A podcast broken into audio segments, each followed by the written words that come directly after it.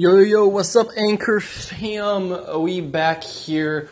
Uh, last week, the week of 410, uh, actually 409, was the week I was running a restaurant here on campus. Uh, killed it with that restaurant, sold a bunch of crawfish, sold about uh, 2,500 pounds worth of crawfish over three days, and then headed straight to go camping for two days. Filmed the whole experience uh, for a video and also for a little bit relaxy, relaxy, get away from everything after a week of very hard, hard grind, um, working every day nonstop, 6 a.m. to like 11 p.m. Um, now back on Anchor finally, which is beautiful.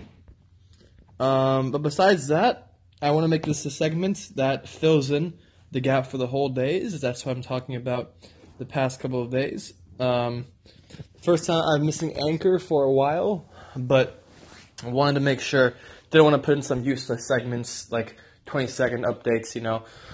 Just wanted to take a little bit off and get back into it now. So, great, uh, great little vacation, great little restaurant experience. Can't wait to edit those videos and put them up on YouTube so you can see uh, what I was up to.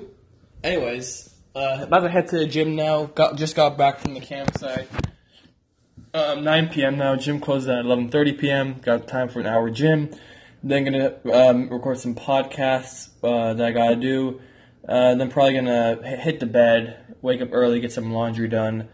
Um, you know the usual. And then I really gotta make a schedule for this week's grind because uh, this week's gonna be a normal week. You know, no uh, no random uh, restaurant running, no random other things, no exams. So gotta really put put in the grind work this week. Had a nice relaxing time, ready to kill it on the grind. You know. I said grind so many times this, this podcast. Such a loser. Okay, anyways, catch you on the flip side. Ready, we're ready for some big things.